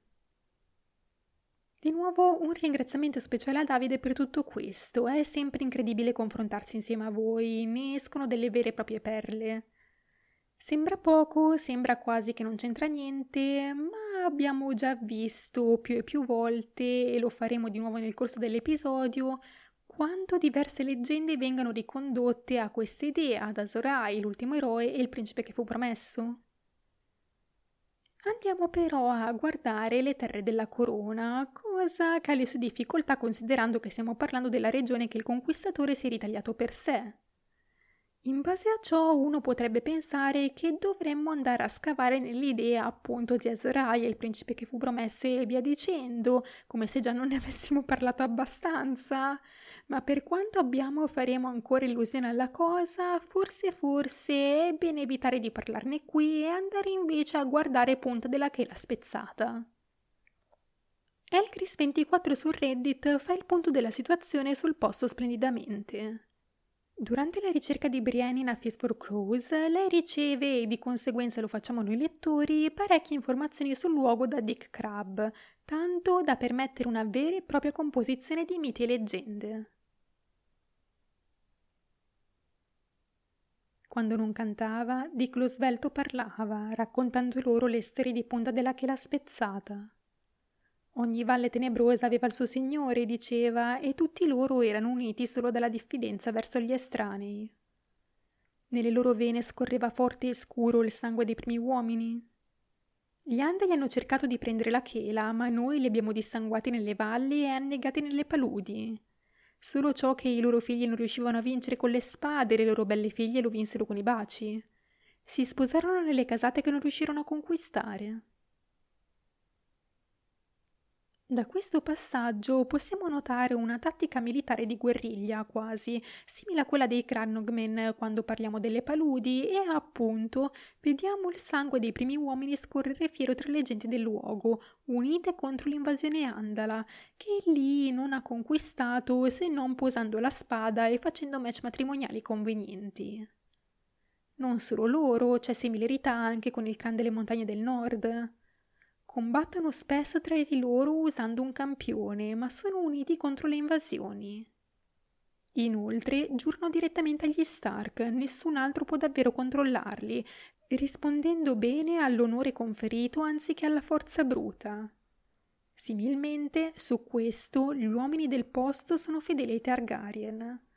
Lo sono ancora, tanto da non aver reso omaggio a nessun altro. Egon mandò sua sorella la che l'ha spezzata, quella Visenia. I lord avevano saputo della fine di Arrel, non essendo sciocchi, deposero le loro spade ai suoi piedi. La regina li prese come suoi uomini e disse loro che non dovevano alcuna fedeltà a Maidenpool, all'isola della Chela o ad Askendale. Non impedisce a quei maledetti Celtigar di inviare uomini sulla costa orientale per riscuotere le tasse? Se ne manda abbastanza, qualcuno torna da lui, altrimenti ci inchiniamo solo ai nostri lord e al re. Il vero re, non Robert. Il vero re, non Robert e i suoi simili. Sputò. C'erano Crab e Brune e Boggs con il principe Regar al tridente e anche nella guardia reale. Un Hardy, un Cave, un Pine e tre Crab, Clement e Rupert e Clarence il Basso. Alto sei piedi era, ma era basso comparato al vero Sir Clarence. Siamo tutti bravi uomini del drago, su per la che l'ha spezzata. Politicamente parlando, Visegna ha saputo valutare e riconoscere i bisogni della gente del luogo, che non si è fatta problemi a difenderli persino da un'altra famiglia valeriana, e la cosa è stata ben ripagata. Inoltre c'è un bell'immaginario di draghi non indifferente, potrebbero essersi nascosti draghi lì e c'è anche la presenza di un curioso drago di pietra. Ma appunto, tornando al mito, Brian considera, più sente parlare Dick, che se deve credergli probabilmente i pini del luogo venivano innaffiati a sangue, ma è proprio questa la condizione ideale per la creazione del mito. Il castello era costruito con vecchie pietre non conservate, nessuna uguale all'altra. Il muschio cresceva fitto nelle fessure tra le rocce e dalle fondamenta spuntavano alberi. La maggior parte dei vecchi castelli aveva un parco degli dei. A giudicare dall'aspetto, i sussurri avevano poco altro. Brienne accompagnò la sua cavalla fino al bordo della scogliera, dove il muro di cinta era crollato. Sul cumulo di pietre rotte crescevano cumuli di edera rossa velenosa. Legò il cavallo a un albero e si avvicinò il più possibile al precipizio. A cinquanta piedi di profondità le onde turbinavano dentro e sopra i resti di una torre in frantumi. Dietro di essa intravide la bocca di una grande caverna. Innanzitutto abbiamo un castello decisamente particolare, situato su una scogliera, sotto la quale si può vedere l'entrata di una caverna. Può avere a che fare con l'idea di colline cave o giù di lì dei figli della foresta e il fatto che siano stati costruiti dei castelli sopra di esse per raccogliere la magia. In fondo sembra proprio che tutto ciò che davvero ha questa struttura, più rovina che castello, è un parco degli dei, ormai cresciuto fuori controllo, anche se il suo albero diga è giovane. Secondo la leggenda, il castello ha ricevuto questo nome per le teste sussurranti delle vittime di Clarence Crab, a cui arriviamo tra un momento, perché ogni volta che uccideva un uomo, fosse egli un lord, un mago, un pirata o chi ne ha più ne metta, la sua testa veniva tagliata e portata nel castello della moglie, una strega dei boschi. Baciando la testa, la donna li riportava in vita e queste parlavano tra di loro e anche con Clarence stesso, dandogli consiglio, creando quindi il suono di un sussurro. Abbiamo qualcosa di simile quando Aria nella casa del bianco e del nero può giurare di poter sentire i volti sussurrare tra di loro, raccontandosi segreti. C'è chi suppone da questa similarità che ci fosse almeno per un periodo una sorta di avamposto dei senza volto nel castello e una filastrocca di Patchface stesso potrebbe confermare la cosa. Non solo questo, però, interessante infatti la storia della figura legata a questo luogo, Clarence Crab, appunto. Sir Clarence Crab, ho detto. Ho il suo sangue in me era alto otto piedi, così forte che poteva sradicare pini con una mano e scaraventarli per mezzo miglio. Nessun cavallo poteva sopportare il suo peso, così cavalcava un uro. Più che un enorme uomo, Clarence sembra un piccolo gigante e basta sostituire l'uro con un mammut, ma andiamo avanti. Sua moglie era una strega dei boschi. Ogni volta che Sir Clarence uccideva un uomo, ne riportava a casa la testa e sua moglie la baciava sulle labbra e la riportava in vita. Lord erano e maghi, cavalieri famosi e pirati. Uno era il re di Duskendale. Davano buoni consigli al vecchio Crab. Essendo solo teste, non potevano parlare ad alta voce, ma non stavano nemmeno zitti. Quando sei una testa, parlare è l'unica cosa che hai per passare la giornata. Così la fortezza di Crab fu chiamata i sussurri lo è ancora, anche se è un rudere da mille anni. Un luogo solitario, i sussurri. Brienne stessa, più avanti, ha un sogno su questa figura. Poi fu di nuovo ai sussurri, in piedi tra le rovine e di fronte a Clarence Crab. Era enorme e feroce, montato su un uro più inspido di lui. La bestia scalpitava con furia, scavando solchi profondi nella terra. I denti di Crab erano stati limati a punta. Quando Brienne cercò di estrarre la spada, trovò il suo fodero vuoto. No, gridò mentre Sir Clarence caricava. Non era giusto, non poteva combattere senza la sua spada magica. Gliel'aveva data Ser Jamie. Il pensiero di deludere lui, come aveva deluso Lord Renly, la fece venire voglia di piangere. La mia spada, ti prego, devo trovare la mia spada. Come lessico effettivamente rientriamo bene, abbinata alla sua descrizione e ha una moglie decisamente curiosa.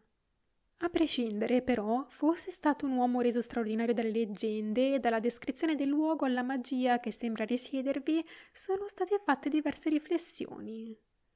La prima, neanche a dirlo, riguarda gli alberi diga, come sottolinea Iris Sansa.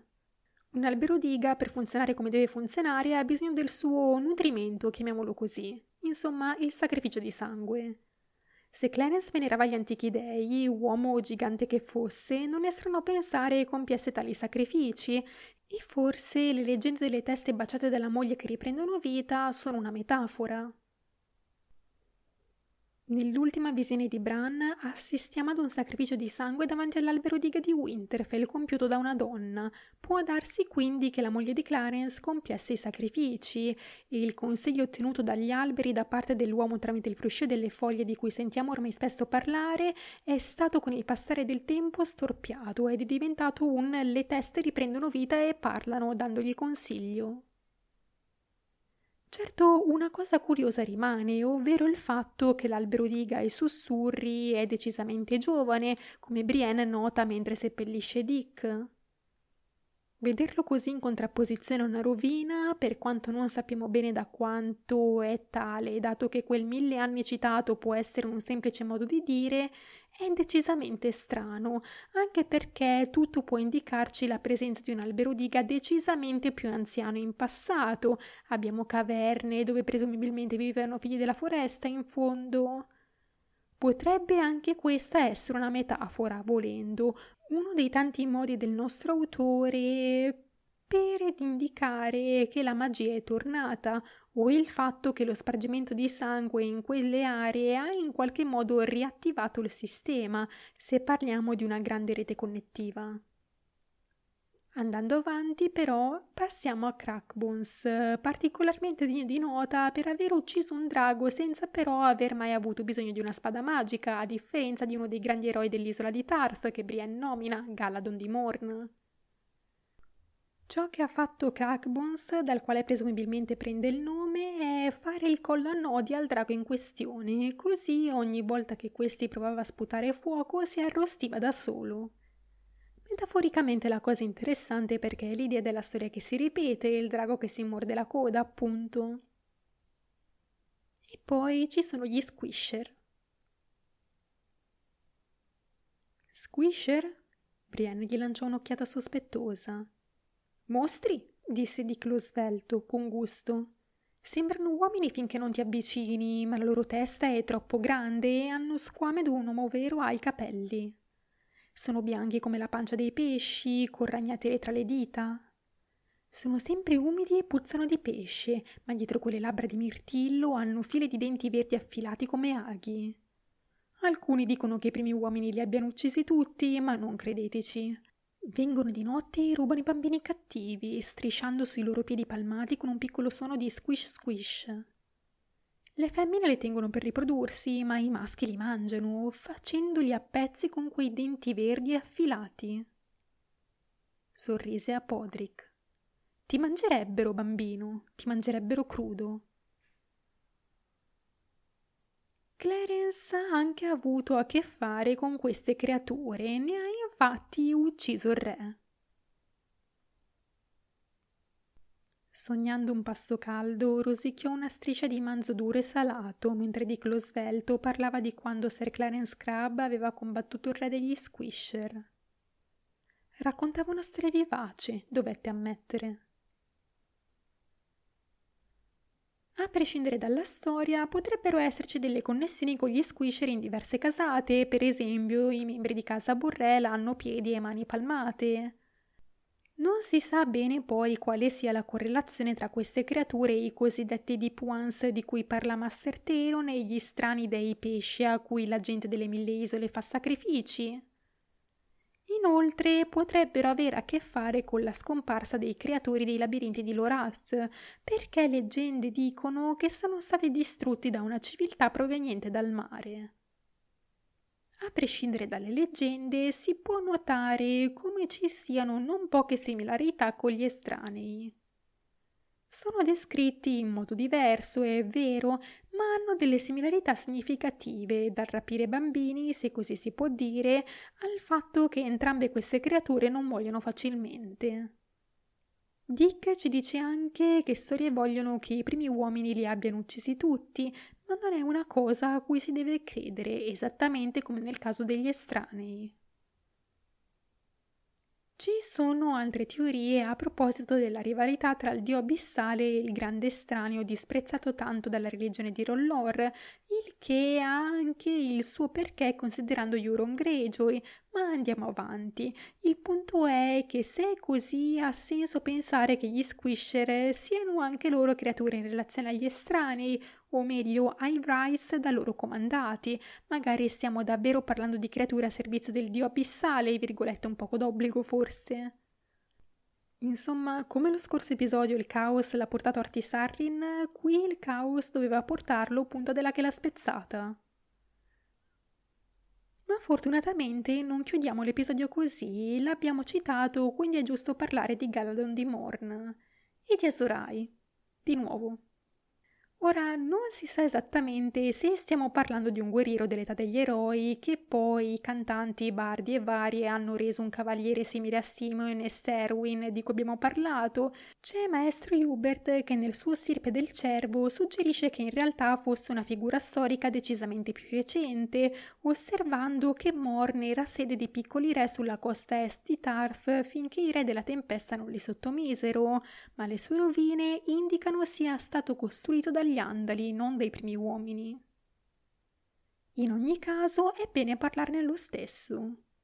Chiamato anche il Cavaliere Perfetto, diverse genti, sia nobili che appartenenti al popolino, sull'isola di Tarf si vantano di essere suoi discendenti, ed effettivamente non è da biasimarli. Il suo soprannome esiste per una ragione, è ricordato con questo nome per il suo valore, così alto che la stessa fanciulla, il volto dei sette, si innamorò di lui. Gli diede una spada incantata, la fanciulla giusta, a dimostrazione del suo amore. Nessun altro poteva fronteggiare i colpi della spada, né poteva fermarla con uno scudo. Secondo la leggenda, Galladon la usò solo tre volte e nessuna di queste contro un uomo mortale in quanto sarebbe stato uno scontro in pari. Non sappiamo esattamente quali siano due di queste tre occasioni, ma in una la spada è utilizzata per uccidere un drago. Appunto, l'immaginario dei sette senza dubbio suggerisce una potente influenza andala nella storia o comunque che un septono o due di troppo ci abbiano messo mano cambiando la cosa abbastanza.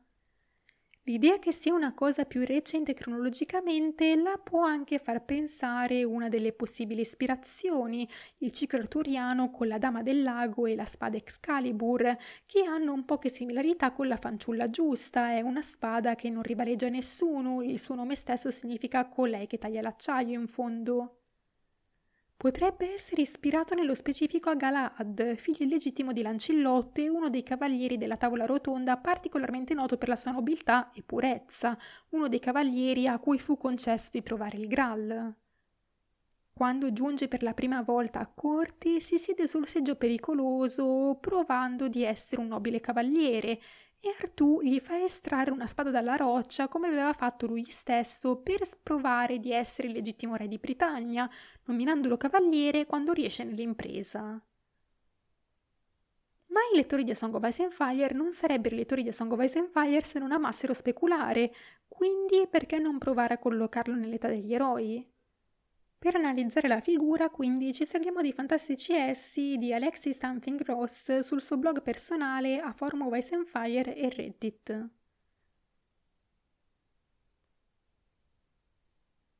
Quando era piccola, la sua nutrice le aveva riempito le orecchie di storie di valore, raccontandole le nobili imprese di Ser Galadon di Morn, Flor nel giullare, il principe Emon, il cavaliere del drago e altri campioni.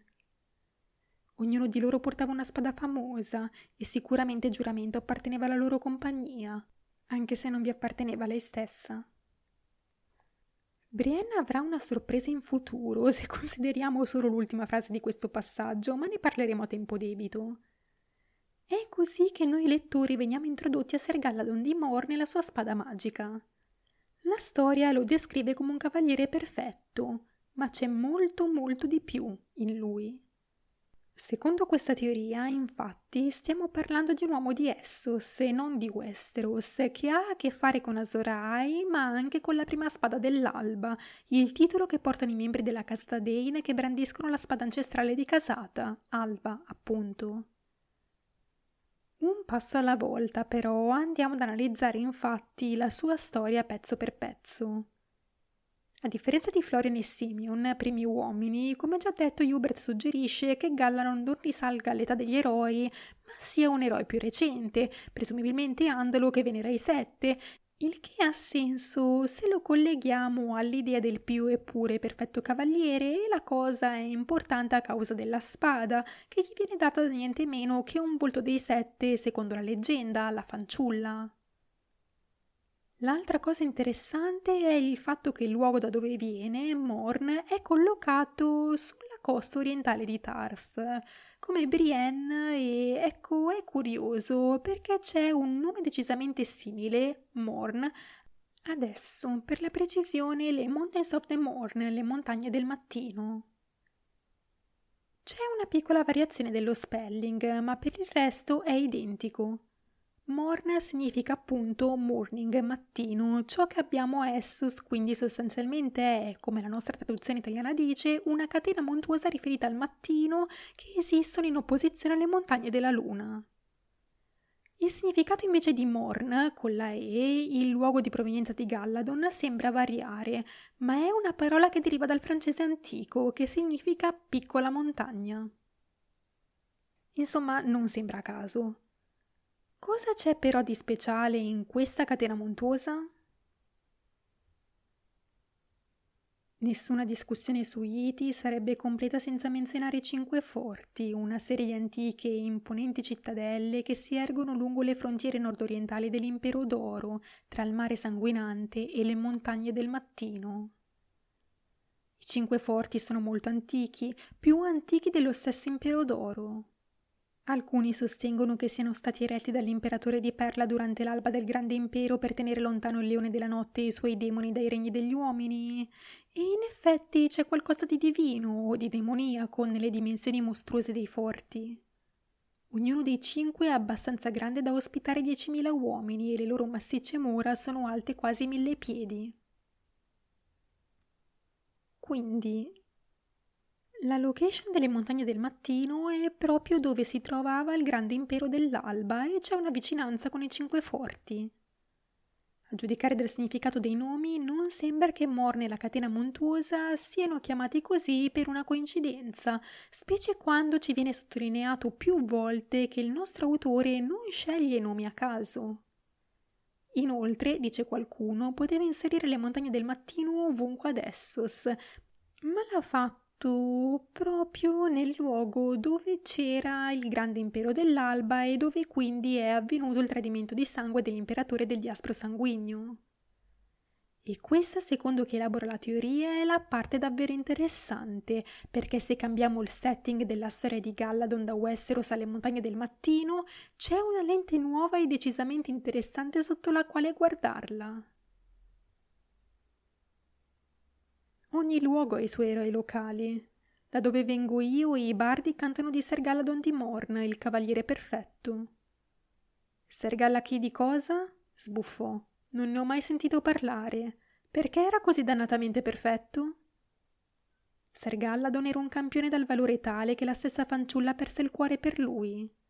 Gli diede una spada incantata come simbolo del suo amore. La fanciulla giusta era chiamata. Nessuna spada comune poteva fermarla, né alcuno scudo poteva resistere al suo bacio. Ser Galladon portava con orgoglio la fanciulla giusta, ma la sguainò solo tre volte. Non poteva usare la fanciulla contro un uomo mortale, perché era così potente da rendere ingiusto qualsiasi combattimento. quindi cominciamo dall'ultimo punto, il fatto che nessuna spada né scudo possono fare qualcosa contro di essa. C'è una spada così all'interno di A Song of Ice and Fire, Alba. Il cavaliere sorridente era un pazzo, crudeltà e cavalleria insieme, ma non conosceva il significato della paura. E Dane, con Alba in mano. La spada lunga del fuorilegge aveva così tante tacche alla fine che Sir Arthur si era fermato per permettergli di prenderne una nuova. Arthur Dane è considerato un poco sulle linee di Ser Galladon, un grandissimo cavaliere, e qui vediamo come lasci che il suo nemico prenda una nuova spada prima di riprendere il combattimento, in modo da non essere troppo sproporzionati. Alba non è una spada normale, è creata dal cuore di un meteorite, storia vuole, e appunto nulla sembra poterla fermare. Altra cosa degna di nota è il fatto che la fanciulla stessa si innamora di Galladon e gli dà una spada come simbolo di tale amore, chiamata fanciulla giusta. Se facciamo il cambio di location citato sopra, abbiamo la menzione di un'altra fanciulla, la Maiden Maid of Light, la Vergine di Luce, che ci porta dritti dritti alla storia di Azorai e la lunga notte. Negli annali dell'estremo oriente fu il tradimento di sangue, come viene chiamata la sua usurpazione, a inaugurare l'era delle tenebre chiamata la lunga notte. Disperata per il male che si era scatenato sulla terra, la Vergine di Luce voltò le spalle al mondo e il leone della notte si fece avanti in tutta la sua ira per punire la malvagità degli uomini. La cosa è decisamente interessante e non è finita. Dobbiamo andare infatti a guardare ciò che racconta Salador San della forgiatura di Lightbringer, portatrice di luce. Ci vogliono più tentativi per ottenere la spada. Nel primo caso, appena viene messa nell'acqua si rompe, nel secondo lavora di più e cattura un leone, conficcando la spada nel suo cuore, ma anche qui l'acciaio si rompe. Questa seconda volta è decisamente interessante. Il cuore di un leone? Il leone della notte, forse? Questa rottura di spada nel tentativo di usarla c'è anche nella storia dell'ultimo eroe che la vecchia Nan racconta a Bran e se è un monomito ha senso pensare che in ogni sua versione sia stata usata senza successo per fronteggiare un nemico. Tornando a Galladon, viene sottolineato che usa la spada solo tre volte. Stiamo parlando di Azorai, quindi? Se la spada gli fosse stata data dalla Vergine di Luce, se questa figura fosse direttamente Nissanessa, renderebbe ancora più profondo il nome della spada. L'idea di questa figura che dà la spada o si sacrifica per farla può ricollegarsi ad Alba e se la Vergine di Luce e Nissanissa sono la stessa persona, l'idea che sia stata forgiata dal cuore di un meteorite, una stella cadente, è anche un riferimento diretto al grande impero dell'Alba. E ha senso. Alba non è solo una spada normale, ha anche un aspetto particolare. Ned Stark la descrive come viva di luce. Solo un personaggio come la Vergine di Luce potrebbe dare una spada del genere a qualcuno, o una spada può essere il sacrificio solo di un'entità come questa per essere così. La sua luce andrebbe nella spada. In fondo, per far fronte all'oscurità più cruda ci vuole una grande luce, e sì, vero, Vergine di Luce e Leone della Notte tecnicamente sono legati in un certo modo per quanto genitori del primo imperatore del grande impero dell'Alba, ma a guardarli bene sono esatti opposti. Uno è luce, l'altro è notte. Considerando tutti i nomi che ha Azorai, perché non Galladon? E che dire delle montagne del mattino che si trovano in quello che un tempo era il grande impero dell'alba? Se Galladon provenisse da lì, allora sarebbe Galladon del Morn anziché di Morn.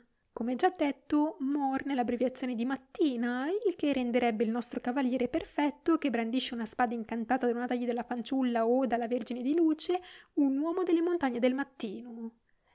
E se la spada è stata forgiata proprio in quel luogo, allora è esattamente la spada del mattino, inteso come Morn o la spada dell'alba, il che indica anche la sua origine.